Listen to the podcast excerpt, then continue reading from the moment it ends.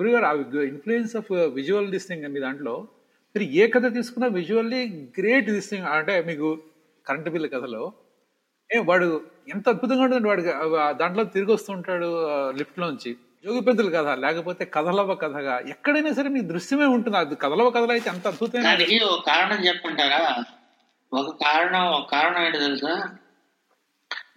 సరే visual media మీద ఒకటి రెండోది నాకు బలహీనతోడు మధ్యాహ్నం ఇప్పుడు అనిల్ గారు అడిగారు. ఇప్పుడు రాయాలనుకోండి కథ సిద్ధమై అంతా సిద్ధమై పాట అంతా అయినా అయినా నేను రాయలేను. ఎందుకో తెలుసిన ఇప్పుడు ఆ జోగి మందులు తీసుకోండి. నాకు వాడు ఎలా ఉంటాడో కావాలి. వాడు పొడుగ్గా ఉంటాడా పొట్టిగా ఉంటాడా బొద్దుగా ఉంటాడు తల ఎలా దూకుంటాడు ఎలా నవ్వుతాడు స్కిన్ కలర్ అయింది ఎలా నడుస్తాడు లాంగ్వేజ్ మాటలు ఎలా మాట్లాడతాడు యాస ఇవన్నీ నాకు నాకు మనుషులు నా కళ్ళు నాకు అట్లా కనిపించాను. అలా కనిపించినప్పుడు నేను రాయగలను వాడు వాడు కనుబొమ్మలు ఎలా ఉంటాయో మీకు చేదస్తంగా ఉండొచ్చు. వాడి కనుబొమ్మలు ఎలా ఏడుస్తాయి కూడా నాకు కాదు. వాడి కెమెరా వాడి వాడి కారిడార్లో పెడతారు మీరు. కారిడార్ నుంచి కెమెరా చూస్తే రెండు కొండలు కొండల మధ్యలో ఇది. అదంతా విజువలైజేషన్ ఇస్ టెరిఫిక్ విజువలైజేషన్ ఉంటుంది మీ దాంట్లో. అది మైండ్లో ఆ మైండ్లో ఇంపాక్ట్ విపరీతంగా ఉంటుంది. పిక్చర్ వస్తుంది. మన బొమ్మలు అందులోకి వెళ్ళిపోతాం. వెళ్ళి. అందుచేత అందుకే కథ రాయని ముందు ఈ పాత్రలే నా చుట్టూ తిరుగుతూ ఉంటాయి. నాకు చాలా పరిచయం ఉన్నవాడు. ఎప్పుడు ఎప్పుడు దేవ ప్రతి కథ ముందు ఆ కథ క్యారెక్టర్స్ నాతో జీవిస్తున్నారు నాతో తెలుస్తున్నారు వాళ్ళు చాలా మంది ఆఖరికి పౌరాణిక రామాయణంలో. మనం రాశాను కదండి అది అంత ముందు కొన్ని నెలల నుంచో నెలలేంటి? ఏడాది లేడీ వాజ్ విత్ మీ ఆమె చటుక్కున టైటిల్ వచ్చి ఏవో మాటలు రాదే రాయలేను. అందులో ఉన్న కొన్ని వాక్యాలు డైలాగులు స్ఫురించాలి. సార్ నాది ఒక్క ప్రశ్న సార్. మీ అంటే మీ కథల నేమ్స్ అన్ని చాలా అబ్స్ట్రాక్ట్ నేమ్స్ పెడుతుంటారు కదా వైతరిణికి వైతరిణి కీవల లేకపోతే ఇన్స్పెక్టర్ నవ్వేడు ఇట్లాంటివి. అంటే దీనికి ఏమన్నా అంటే ఆలోచించి పెట్టినట్టువా? లేకపోతే మీ కథల నుంచి అలా రావటమా సార్? ఒక్కటి ఆలోచించండి. అవి రాయక ముందు స్ఫురిస్తాయి. స్ఫురించకపోతే ఏం చేస్తారంటే ఒక క్వశ్చన్ మార్క్ పెడతారు పైన. పెట్టి రాస్తుంటాం టక్కని మధ్యలో ఆలోచన నేను ఆలోచిస్తే వచ్చింది ఒకటి లేదు. టక్కని స్ఫురిస్తుంది ఈవెన్ ప్లాటింగ్ కూడా ఉండదు నా దగ్గర. కథ కథ స్ట్రక్చర్ కూడా చాలా లూజ్గా అనుకుంటాం. సంఘటన అన్ని రాస్తున్నప్పుడు ఫామ్ అవుతుంది రాస్తున్నప్పుడు ఫామ్ అంతేగాని ఎలా ఉండాలి ఏంటని ఐడియా ఉంటుంది కానీ మైండ్ డీటెయిల్స్ ఉంటాయి చూసారా? ఏ ఇన్సిడెంట్ ఎలాగ ఏంటి ఎలా ఇది అప్పటికప్పుడు రాస్తున్నప్పుడు అలా అలా అలా అలా వచ్చేస్తుంది. కానీ ముందుగా అలాగే టైటిల్స్ కూడా అవి నాకు స్ఫురిస్తాయి. వృత్త ఇతివృత్తం ఎలా స్ఫురిస్తాయి అలా స్ఫురిస్తుంది. అందుకని గిరి బెటర్ ఎగ్జాంపుల్ మీకు ఇందా అడిగిందాను కదా? అతడు ఆమె ఏనుగు. ఓకే? అతని స్కిట్ అసలు మీకు ఇంకా కనీసం ఎస్ఐ నవ్వాడికి వాడికి ఏదో ఎస్ఐ గారి కింద కనెక్ట్ చేసి ఇవి మరి అది ఏంటి కథలో కానీ యాక్చువల్గా అండి అది లేదు అదే మీ తప్పు అది నేను కూడా చాలా తప్పు చేశాను మోహన్ గారు. ఎందుకంటే అటువంటి పెట్టకూడదు. ఎందుకో తెలుసా? అది అది మన భాష కాదు. ఎలిఫెంట్ ఇన్ ద రూమ్ అని ఇంగ్లీష్ ఉంది ఎందుకంటే ఒక అబ్వియస్గా ఉన్న సమస్యని గుర్తించకుండా పక్కకి చూడడం అనమాట దాన్ని తీసుకొచ్చి పెట్టకూడదు కదా. అది ఒక బలహీన అలా వచ్చింది నాకు. ఏం టైటిల్ పెడదాం అని అనుకున్నానండి. అనుకుంటే టక్కని స్టోరీకి పెట్టేశాను. తర్వాత ఎందుకంటే ఇది ఇంటలెక్చువాలిటీ ఇది షుడ్ బి అవాయిడ్ మొదట అనుకున్నాం కదా. అవును. నీకేదో ఇంగ్లీష్ వచ్చు కనుక ఏదో ఒక జాతీయం పెట్టేస్తే చదివేవాడు ఏమైపోవాలి? ఆ, వాడికి తెలియదు కదా అది. తప్పుగా అప్పుడు మనం పెద్ద గర్వంగా ఇంగ్లీష్లో ఏదంటే హూ కేర్స్ నీకు తెలుసు నచ్చవచ్చు అందరికి లేదు. అది రిగ్రెట్ ఇట్ వెరీ మచ్ గురుగారు ఒక్క విషయం ఒక్క విషయం గురుగారు మీరు అంటుంది బాగుంది. కానీ రాను రాను మీ కథల్లో ఈ కాంప్లెక్స్ దట్ నేచర్ ఎక్కువ అవుతోంది రాను రాను ఎక్కువ అవుతోంది మీరు మీ కథలు చూడండి. పతంజలి శాస్త్రి కథలు నరుపెరు కథల తర్వాత కాంప్లెక్స్ ఎక్కువ అవుతుంది యా. అవును. కారణం ప్రత్యేకమైన కారణం ఎందుకంటే ఇప్పుడు అందులో కూడా భగవంతం కోసం ఉంది. ఇప్పుడు కొత్తగా మీకోసం రాసిన దాంట్లో కూడా కొన్ని కొన్ని మామూలు సాంఘిక జీవనం ఉన్నాయి కానీ యాజ్ సెడ్ కాంప్లెక్సిటీ ఇప్పుడు అతను కథ ఉంది సార్. అదైతే నాకు మొదట ఏం అర్థం కాల ఫస్ట్ రీడ్లో. దానికి కారణం ఏంటంటే టైం లైన్స్ ఇది కూడా షిఫ్ట్ అయిపోతుంటాయి. అంటే మొదట్లో ఆ అరగంట తర్వాత పోలీసులు వచ్చారని మొదలు పెడతారు మీరు.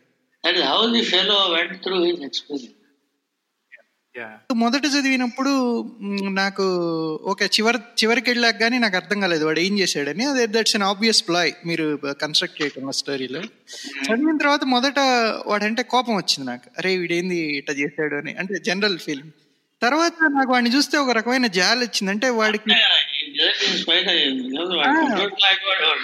వాడికి అంటే ప్రపంచంలో వాడు తప్ప అన్ని వస్తువులే అనుకుంటాడు వాడు. అంటే సిస్టమ్ అయిపోయాడు. వాడు. అదో రకమైన అది మరి ఆ మానసికమైన ఇబ్బందో ఏంటో అర్థం కాలేదు. అంటే వాడి క్యారెక్టర్ అనేది అంటే ఇది ఇప్పుడు లేటెస్ట్ అబ్సెషన్ విత్ సిస్టమ్ అదే ఉద్దేశం. మన అబ్సెషన్ రావు. దాన్ని దీంతో ఉన్నాయి. రాయ- రాయడం మానేసాం అంటే స్పెల్లింగ్ మారిపోతున్నాయి. అలా మానేరు ఆ, సార్. ఆ, కొత్తగా చేస్తున్నా కూడా ఆ, అన్ని అవే. Except except I think two. పదకొండు పన్నెండు కథలు అన్ని ఈ బాబదే. ఓకే. నేను అనుకుంటాను బహుశా ఏజ్ లేదు తప్పేం లేదు సార్ మీరు రాయండి తప్పకుండా రాయండి. కాకపోతే అంటే అది at the same time I'm very uncomfortable conscious that there won't be too many enthusiasts అది ఉంది అసలే కానీ ఏం చేయాలి? నాకు సంతోషం మీలాంటి I feel very happy whenever I talk to you people. కాదు ఏనప్పా మీరు అందరూ అంటే ఒకటి సార్ ఇప్పుడు మోహన్ గారు ఆయన నాకు సారంగ మ్యాగజైన్లో ఆయన రాసిన ఇంట్రడక్షన్ ఇంట్రడక్షన్ కాదు అది కథా పరిచయం అనుకుంటాను. కథా. పరిచయం దీని ఏమన్నా తెలియదు నాకు పేరు. ఆ రాసినవి క్లుప్తంగా రాశారు కానీ అది ఇంట్రెస్ట్ జనరేట్ చేసేట్టు రాశారంటే అది చదివిన వాడు అంటే మీరు ఏవైతే వాక్యాలు వాడారో కథలో. అంటే చాలా స్కిల్ఫుల్లీ డన్ నేనే చదువుతాను రెగ్యులర్గా. నేను చదువుతా. అది ఇంట్రెస్ట్ జనరేట్ అయ్యి ఈ కథలో ఏదో ఇప్పుడు మామూలు ఫస్ట్ ఒకసారి చదివిన తర్వాత ఈ కథ ఏంది అని అనిపించిన ఇది ఇంట్రడక్షన్ చదివిన తర్వాత మళ్ళీ ఆ పుస్తకం చదివితే ఒరే దీంట్లో ఏదో ఉంది అన్న సీరియస్నెస్ వచ్చి అంటే అది that becomes much better experience when we are అంటే ఆ ప్రయత్నం ఆయన కొనసాగించాలని నేను అనుకుంటున్నాను అంటే మై పర్సనల్ ఒపీనియన్ బాగుందండి. నేను I requested him to do it to other writers ఈ లైక్ అవును అవును అవును చెయ్యాలి అడుగుతున్నాను. ఇప్పటికే మిమ్మల్ని దత్తత చేసుకున్నారు నవ్వుతున్నారు. ఇంకా వాళ్ళందరూ కూడా దత్తత చేసుకోవాలి. కథ విమర్శ అవసరం లేదు సార్. ఇలా రాస్తే విమర్శ అవసరం లేదు. దిస్ ఇస్ ఇంకో అనిల్ ఎగ్జాక్ట్లీ ఇప్పుడు ఈ- ఈయన కథలు పెట్టి కూడా విమర్శ అక్కర్లేదు. మళ్ళీ చదవండి అని అంతే, సరిపోతుంది. అది దాన్ని తీసుకెళ్ళాం అనుకోండి. ఆటోమేటిక్గా వాడు ఇంటరాక్ట్ ఏంటంటే అదే ఆ జోగిపంతుల కథలో వాడు మొక్క అయిపోతాడు వాడు. వాడే వృక్షం వాడే ఇది ఎంత బాగుంటుంది అసలు. వాడు చదువుతుంటేనే ఒక వర్షం వస్తున్నట్టు గొప్ప కథ. అది అలాగా. మనం తీసుకెళ్తే చాలా అనిపిస్తుంది. ఆ చదవటం అనేది ఆ, చాలా కథలు ఈయన ఎట్లా ఉంటాయంటే మనం మనసు పెట్టి చదివితే అర్థం కాకపోయినా కూడా అనుభూతి బాగుంటుంది సార్. నేను మొన్న అదే చెప్పాను ఆయనతోటి. అంటే you get some kind of feeling అది మిమ్మల్ని అన్సెటిల్ చేయొచ్చు లేదంటే సంతోషం ఇవ్వచ్చు. ఆహా మనకు అదేదో ఒక లోపల తెలియని ఇళయరాజా అరవ పాటలాగా నేను అదే సింపిస్తుంటే నాకు అరం అర్థం కాదు కానీ ఇళయరాజా పాటలు ఇష్టం. అంటే అర్థం కంటే కూడా అనుభూతి ప్రధానం అయితే ఖచ్చితంగా వస్తుంది. అర్థమైంది మన సంస్కారాన్ని బట్టి మన దీన్ని బట్టి అర్థమైతే అవుతుంది అది. A good poem is felt before it is understood. Before ఆ, అది అది అది ఖచ్చితంగా అనిపిస్తుంది ఆయన కథల్లో. మోహన్ బాబు గారు చెప్పినట్టుగా శాస్త్రి గారు తన బరువునైతే దించేసుకున్నారు కానీ ఇక్కడ వచ్చిన ప్రాబ్లం ఏమవుతుందంటే ఈ- ఈ బరువుని ఎత్తుకోవటానికి గాని చూడటానికి గాని పాఠకులకి ఆ బరువు ఎంత ఉంది అని చెప్పేటువంటి సాధనం లేకుండా పోయిందండి మనకు తెలుగు ముఖ్యంగా. దీని దీని కారణంగా ఏమవుతుందంటే శాస్త్రి గారి కథలు చదవగానే దాంట్లో ఏదో మనల్ని భయపెట్టే విషయం ఉందా అర్థం కాని విషయం ఉందా అని అనుకుంటాడే గానీ దీంట్లో ఆనందించే విషయానికంటే భయపెట్టే విషయాన్ని ఎక్కువ చూస్తారండి. ఉదాహరణకి జన్ కథ తీసుకోండి. దాన్ని చూస్తే మనకు సాదాగా ఒక ఇంట్లో జరిగేటువంటి తండ్రి వాళ్ళ పిల్లలు కథ తెలుస్తుంది. కానీ యాంత్రీకరణకి యంత్రాన్ని కూడా ఎట్ట మనం జీవితంలో భాగంగా చేసుకొని ప్రతి దాంట్లో కూడాను ఒక డైమెన్షన్ ఉంటుంది ఒక పార్శ్వం. దాన్ని మనం ఎంత ఇందాక శాస్త్రి గారు చెప్పిన ఆ కంపాషన్ అంటాం చూడండి. ఉమ్, ఉమ్, ఆ కంపాషనేట్గా లైఫ్ని చూడటం ఎట్లా అనేది? అది భగవంతం కావచ్చు లేదనుకుంటే ఇంకొకటి కావచ్చు మనం ఏ దీంట్లోనైనా అది అవసరం అవుతుందండి. అది ఇది ఉన్నది అని చెప్పటానికి శాస్త్రి గారు చెప్పినట్టుగానే కెమెరా నటి పెట్టి ఏం చూపిస్తున్నాడో అనేది కాదండి. ఇన్నిన్ని రకాలుగా చూడొచ్చు మనం ఇన్ని డైమెన్షన్స్ నుంచి అని చెప్పేటువంటి ఒక ఇది అవసరం అవుతుందండి ముఖ్యంగా ఏమైపోయిందంటే ఇప్పుడు విజువల్ మీడియా ఎక్కువ ప్రభావం అయిపోయి క్రిట్యా క్రిట్యా క్రిట్యా అయిపోవాలండి మనకు. నేను నా బుర్రకి ఏం ఎక్కక్కర్లేదు. ఉమ్. నా మెదడు ఏదో చూసేసింది ఆ మనసులోకి ఇంకించుకొని దాన్ని తిరిగి మనము నలుగురికి ఆ డీటెయిల్స్ చెప్పుకునే స్థితి లేకుండా పోయిందండి. అది ముఖ్యంగా శాస్త్రి గారి కథలకు వచ్చేసరికి ఆ ఫిలాసఫీ కానీ తన జీవితాన్ని తన అర్థం చేసుకొని తను జీవితంలో ఉండేటువంటి ఆ లేయర్స్ని చెప్పటంలో ఆ అర్థం అయ్యేటట్టు చేయటంలో తెలుగులో ముఖ్యంగా మనకు మనకి ఇక్కడ అన్ని కథల పట్ల ఉందనుకోండి ఎవరి కథ తీసుకున్నా బాగుంది ఇంత అద్భుతంగా ఉంది ఈ శైలి ఇట్లా ఉంది అని చెప్పుకోవటమే గాని. అడ్జెక్టివ్స్ దాంట్లో ఉమ్, తప్పనిసరిగా ఈ ఫిలాసఫీ ఒకటి ఉంటుంది జీవిత తత్వం జీవితం అర్థం. అది ఉంటుంది అనేది చెప్పుకునే విమర్శ లేకుండా పోయిందండి మనకు. నేను నా వ్యక్తిగత అభిప్రాయం అండి ఇది. మోహన్ బాబు గారు చెప్పినట్టుగా బరువుని ఇప్పుడు ఆ- వారు ఎత్తుకున్నారు అది. ఆ బరువుని దించడం కాకుండా అయ్యా ఈ బరువు ఇది. ఈ దీని కనుక అర్థం చేసుకుంటే ఇది నీకు బరువు కాదు ఇది ఒక అలంకారం అని అనుకునేటట్టు చేయొచ్చు. అందులో శాస్త్రి గారి కథను అర్థం చేసుకోవాల్సిన అవసరం అది ఉందండి ఎందుకంటే అది లైఫ్ని బట్టి. అది లైఫ్లో ఒక్కొక్క కోణంలో చూచిన ఆయన కంపాషన్ ఒకటి పరిష్కారం అనేటువంటిది ఎక్కడ ఉండదండి ఎక్కడ. ఉండదు. కూడా. కానీ అర్థం చేసుకోవచ్చు జీవితాన్ని. అర్థం చేసుకోవటం పరిష్కారం అది దాంట్లో. ఇది మనం ఎక్కడున్నామో తెలిస్తే ఎక్కడికి పోవాలో తెలుస్తుంది అన్నట్టు. ఇప్పుడు వారి కథల్లో అంతా మనం ఎక్కడున్నాము ఏమిటి మనం మనం ఉన్న స్థితి ఏమిటి వారు అన్నింటిలో చెప్పినట్టు నిన్న మొన్న రేపు కూడా అట్లాగే ఉంటామా? మనం నిన్నటి నుంచి ఇవాళలోకి ఇవాళ నుంచి రేపట్లోకి ప్రయాణం చేసుకుంటూ పోవటంలో నిన్నటికి నాకు ఇవాళకి తేడా ఏమిటి అని ఆయన కథలు చెప్తాయని నేను అనుకుంటాను. అట్లా మోహన్ బాబు గారు చెప్పినట్టుగా వారు దించినటువంటి బరువుని ముఖ్యంగా మనం పట్టించుకోవటంలో ఉందండి. ఆ పట్టించుకోవటం అనేది ఈ ముఖ్యమైన అవసరం అవుతుంది ముఖ్యంగా అందువల్ల ఏంటంటే ఈ పాఠకులు కూడాను చదవటం అనేది ఈ చదివేసి పక్కన పెట్టేయటం కథలు కాదండి. చదివేసి దాన్ని ఒకటికి రెండు మార్లు అది ముఖ్యంగా వచ్చినటువంటి ఇదండి. శాస్త్రి గారు దీన్ని ఈ కాన్షియస్ గానే కొన్ని వారు చెప్పినట్టుగానే ఆ డీటెయిల్స్ ఇచ్చేటప్పుడు వచ్చే పోలికలు కానివ్వండి. ఆ దీంతో మనం వెళ్ళిపోతూ పోతాం అంత. అందువల్ల కూడాను కొంచెం ఆయన మనల్ని చదివేశాము అయిపోయింది అనుకునే స్థితిలోకి నెట్టేస్తారేమో మామూలు పాఠకులు. రెండోసారి చదివితే తప్పక ఇది కాదా. నా వరకు నాకు కూడా అట్లా. అబ్జల్యూట్ రైట్ అండి. అబ్జల్యూట్ రైట్ రెండోసారి చదవాలి మళ్ళీ మళ్ళీ చదవాలి. చదవకపోతే ఆ కథలో లేయర్స్ మీకు అందుకోలేరు. అది అర్థం కావండి. అర్థం కావండి. అది అది భౌతికమైనటువంటి అంశాలని అవి ఎంతవరకు మన మనసులోకి సింక్ ఇంకిపోతున్నాయి అవి మరలా మనం బయటికి ఎట్ట వస్తున్నాయి అనేది కూడా ఉంటుందండి ఆయన దాంట్లో ముఖ్యంగా. ఆయన ఉదాహరణకి ఆ కథలు జన్ దీంట్లో వచ్చేసే కథలో కూడాను ఆయన మడ అడవుల్లో నుంచి సముద్రంలోకి వెళ్ళి వచ్చి తాబేళ్ళు గుడ్లు పెడతాయి అవి కూడా ఏంటంటే అవి పెట్టేసి వెళ్ళిపోతాయి.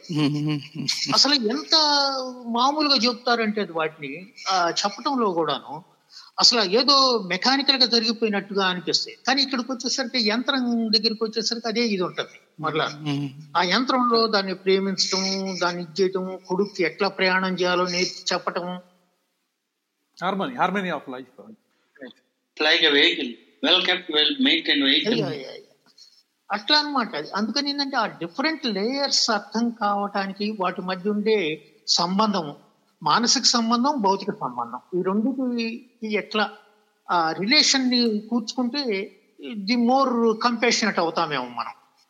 అది ముఖ్యంగాను శాస్త్రి గారు అది ఆయనే చెప్పాలి మనకు. ఆయన ఆ కథల గురించి ఈ కథలన్నింటిలో ఉండేటువంటి ఆయన ఫిలాసఫీ ఏంటి అది ఎందుకని ఇట్లా చెప్తున్నాను ఎందుకు చెప్పాను అన్నది శాస్త్రి గారు వివరిస్తేనే బాగుంటది మనం ఈ శాస్త్రి గారి మొత్తం అన్ని కథల్లో కూడాను మెజారిటీ కథల్లో ఆ జీవితంలో మనిషికి ఉండవలసిన లక్షణం ఏంటి? ఉండకూడని లక్షణం ఏంటి?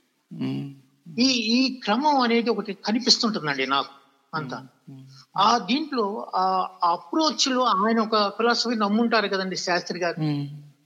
శాస్త్రి గారి యొక్క నమ్మకాలు ఉంటాయి కదా. తన జీవితం పట్ల తన దృక్పథం. తనకు అసలు ఇందాక చెప్తూ ఉంటే చాలా ఇది అనిపించింది తనకున్న అసోసియేషన్స్ కానివ్వండి తను అర్థం చేసుకున్న తీరు కానివ్వండి ఈ ఇవన్నిటిని కూడాను తనకు ఆ కారణంగానే ఇప్పుడు మనకి ఇన్ని కథలను ఇవ్వగలుగుతున్నారు కదా ఆయన.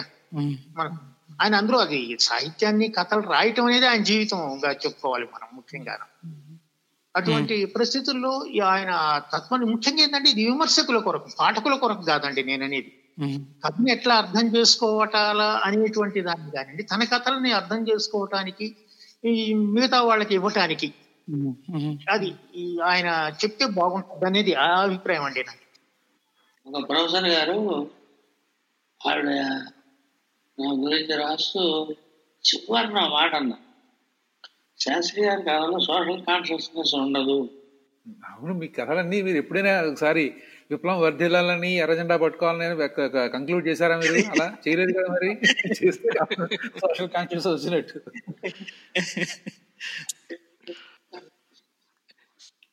సార్ ఇంకొక ప్రశ్న సార్. లైక్ మీ అంటే మీరు మీ కథల్లో ఎక్కడ ఇంటర్వ్యూలో విన్నాము నా రచనలకు నేను అంత్యక్రియలు చేస్తుంటాను అయ్యాక అంటారు. అంటే మీరు రీఇన్వెంట్ చేసుకోవటమా లేకపోతే మీ ఉద్దేశం ఎందుకంటే ఇప్పుడు అంత కంప్లీట్లీ రిఫ్లెక్ట్ పూర్తిగా ఎఫెక్ట్ అవ్వదు అని ఏదో ఒక అసంతృప్తి ఉండడం వల్ల నచ్చలేదు అందుకే అనిపిస్తున్నాను ఆ తర్వాత ఎప్పుడైతే నాకు నమ్మకం ఏర్పడిందో అప్పుడైతే ఓహో ఇది మనం అందుకే డైవర్స్ ఉన్నాను కారణం కూడా నాకుండే అనేక ఇంట్రెస్ట్లు ఎక్కువ జనం so it reflection selection of my themes రకరకాల రకరకాల ప్లేసులుగా అందుకే ఆ వాటి తగ్గ లాంగ్వేజ్ వాడతాను అంతా ఒకేలా ఉంటుంది ప్రతిదీ డిఫరెంట్గా that I very proud of ఈ డైవర్సిటీ ఉంది ఐ వెరీ ప్రౌడ్ ఆఫ్ చాలా ఫ్రీక్వెంట్గా అంటూ ఉంటాను మోహన్ గారికి ఎక్కువ మా ఇద్దరు ఎక్కువ మాట్లాడుకుంటాం కదా. ఇప్పుడు కూడా మీరిద్దరే ఎక్కువ మాట్లాడుతున్నారు.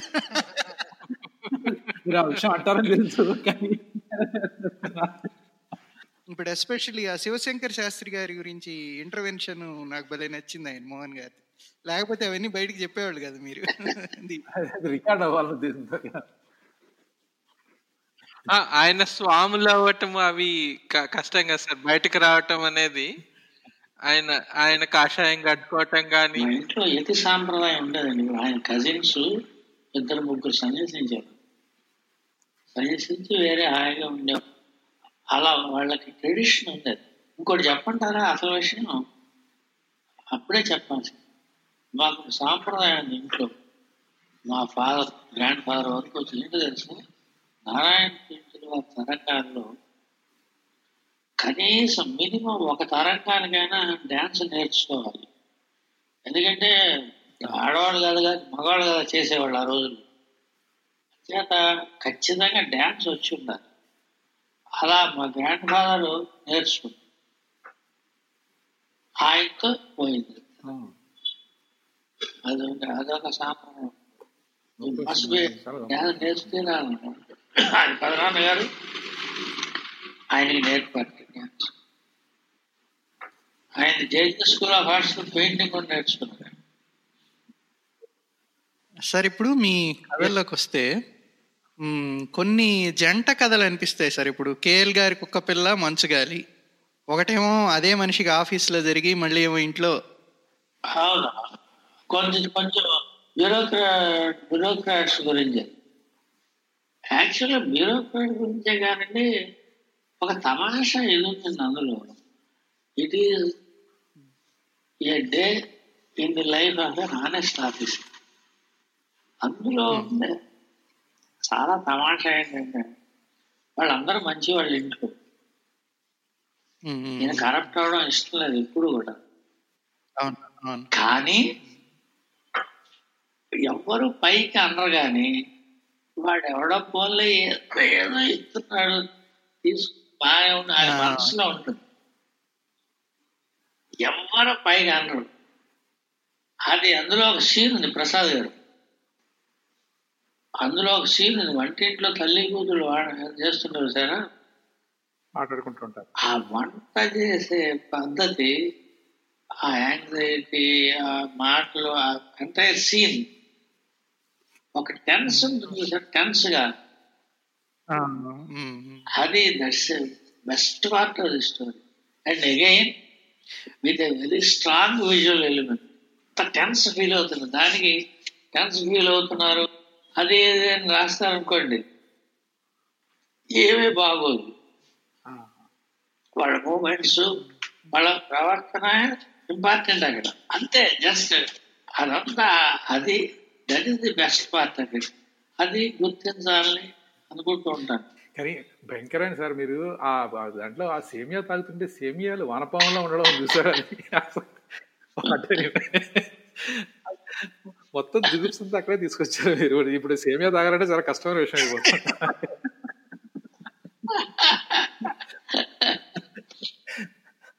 ఏంటంటే well intention but in effect bureaucrat ఇంట్లో దూరేన్ పాము శత్రు సర్పం కూడా ఒక ఒకడేమో బయట చూసిన వాడి రియాక్షన్ ఒకటేమో అక్కడ ఏం జరిగింది లోపలికి వెళ్ళినప్పుడు అనేది ఆ రియాక్షన్ అట్లా అనిపించింది.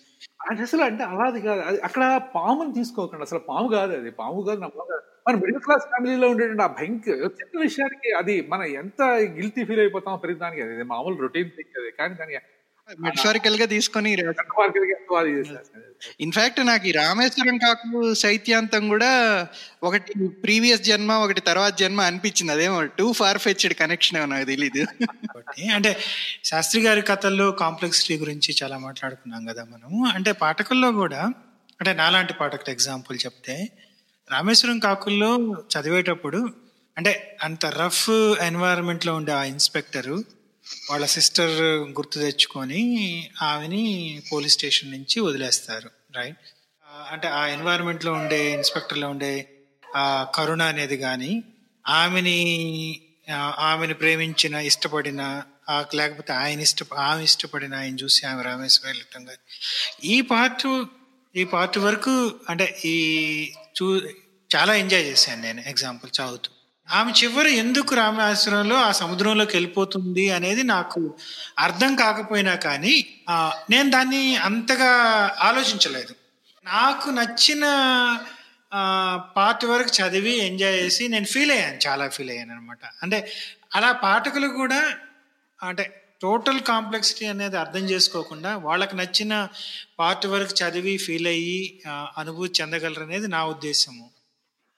వాళ్ళ అన్కాన్షియస్లో ఉండే అన్కాన్షియస్ వాళ్ళని కనెక్ట్ చేస్తుంది. వాడు ఒక సిచ్యువేషన్లో ఉంటే వాడికేమో వాళ్ళ సిస్టర్ చూసింది పోలీసు వాడు చదువుకొని అన్కాన్షియస్ వాడు చచ్చిపోయాడు. ఈ అమ్మాయికి అండి ఇవన్నీ చూసిన తర్వాత అన్కాన్షియస్గా ఎందుకంటే దానికి ఎలాగో లైఫ్ లేదు ఫ్యూచర్ లేదు. సో శ్రీ అన్కాన్షియస్ రావాల్సిన ఎందుకంటే ఆ- ఆ వరహ అనేవాడు అక్కడ అని చెప్పాడు కదా. అందుకని దానికి ఇంట్రెస్ట్ కలుగుతుంది రామేశ్వరం అనే డెస్టినేషను ఆ వరహాలు చెప్పడం వల్ల కలుగుతుంది అంతేగా ప్రత్యేక ఆవిడ ఛాయిస్ కాదు అది. అది ఏది ఆవిడ ఛాయిస్ కాదు. Not ఆ డెత్ విష్ అన్కాన్షియస్గా ఏర్పడి వాళ్ళ ముగ్గురికి ఉండే ఇది. ఒకడు విల్లింగ్గా వాడికి అన్విల్లింగ్గా వీడికి తెలియని అనుభవం. ఈ మూడు అనుభవాలు అన్కాన్షియస్గా ఉండొచ్చు. అందుకే కనెక్ట్ అవుతుంది. అది interconnected unconscious experiences of individuals. When you meet somebody సడన్గా సర్ఫేస్ అయ్యి మన ఇంటర్ కనెక్టెడ్నెస్ ఏర్పడుతుంది స్నేహం కావచ్చు శత్రుత్వం కావచ్చు. నేను చదివిన మూడు సంకలనాలు ఎక్కడ కూడా ఫస్ట్ పర్సన్ లేదు. ఎక్సెప్ట్ భగవంతుని కోసంలో తప్ప. దాదాపు ఎల్లియర్ మా పెద్దల రాసినన్ని నేను నేను నేను అంటారు. పైగా నేను అనే క్యారెక్టర్ రచయిత nine nine percent we got bored తర్వాత ఇంకోటి కూడా ఏంటంటే దానికంటే కూడా ఈ నేననే వ్యక్తి ఇంటర్ఫైర్ అవ్వాల్సిన అవసరం నాకు ఏ కథలోనూ కనిపించలేదు. ఇంటర్ఫైర్ ఇన్ దిస్ అది అదేంటంటే అది నేను ఇంటర్ఫైర్ అవ్వాల్సిన వ్యవహారం. అందులో నాకు కొంత అనుభవం ఉంది. అది కాకుండా మీరు ఇందాక ఒక మాట అన్నారు. అంటే నేను అబ్జర్వర్ని మాత్రమే నా నేను పాత్రధారిని కాదు నా కథల్లో. ఐఎమ్ వెరీ న్యూట్రల్ నన్ను అందుకే పర్టికులర్ నా అభిప్రాయాలు. రకరకాల చాలా కథలు మీరు రైలు ప్రయాణం నేపథ్యంగా రాస్తారు. ఐదారు కథలు ఉందంట చూస్తున్నాను భగవంతం కోసం కానీ ఎందాక టై ఇవన్నీ. ఐ డోంట్ నో అంటే బహుశా ఒక unconscious I love travelling and trains అది బహుశా అయి ఉండొచ్చు. సెకండ్ ఏసీలో కిటికీ పక్కన కూర్చుని చూస్తూ ఉంటాను అలా బయట. I observe uh colour of the land trees stream చూస్తూ ఉంటాను. ఐ వెరీ మచ్ ఆ చైల్డ్హుడ్ ఇదేదో speeding train still fascinates me చిన్నప్పుడు ట్రైన్ వెళ్తుంటే వేటపాలలో అర్ధనా కానీ ట్రాక్ మీద పెట్టేవాడు. అది పోయిన తర్వాత అప్పడం అయిపోతే అది పిచ్చి సంతోషం అదేదో ఉండింది అనుకుంటున్నాం. ఐ హేట్ ఎయిర్ ట్రావెల్ బహుశా అదేదో ఉంటుందండి also it is very symbolic ఇప్పుడు నేను రాసే వాటిలో కూడా దాని ప్రసక్తి మూడు సార్లు వస్తుంది. అదే రెండు కథల్లో చాలా సింబాలిక్ రెండు కథల్లో train is character minor Anantapuram జిల్లా మీద కూడా మీరు మామూలుగా స్పెసిఫిక్గా ఒక లొకేషన్ గురించి మీరు రాసినవి తక్కువ కనబడుతుంది చాలా నాకు as an environmental activist drought prone areas అంటే చాలా ఇష్టం. My sympathies are with farmers కష్టపడేది చాలా సింపతి ఎక్కువ. మనసు చాలా దగ్గర డ్రై ల్యాండ్స్ అన్ని అక్కడ ఉండే లెజెండ్స్ ఫోక్లు అన్ని చాలా ఇష్టం నేను చాలామంది నమ్మరు. వర్షం పడుతుంటే ఇంత పెద్ద వర్షం అనంతపురంలో పడితే బాగుండు కదా అనుకుంటాను. ఇప్పటికీ అక్కడ పడితే బాగుండు కదా రైతులను సంతోషిస్తుంది అది మా- నాకు వదలదు. అంచేత పర్టికులర్గా దాని గురించి డౌట్ గురించి రాయాలి మీద చాలా మంచి కథలు. యాక్చువల్ నాలుగు కూడా వెరీ సింబాలిక్. అందులో ఒకటి ఒకటి అందులో గార్షియా ఇన్ఫ్లుయెన్స్ కథ ఉంది. ఆమె అనంతపురం. అదే ఆవిడే environment destruction of ecology reason for drought situation. Man made disaster. కదా అది శ్రీ హర్సల్ ఎన్వైరన్మెంట్ అది గార్షియా రాసిన ఒక కథ చదివి ఇన్ఫ్లుయెన్స్ చదివిన పదేళ్ళు కాదు రాసిన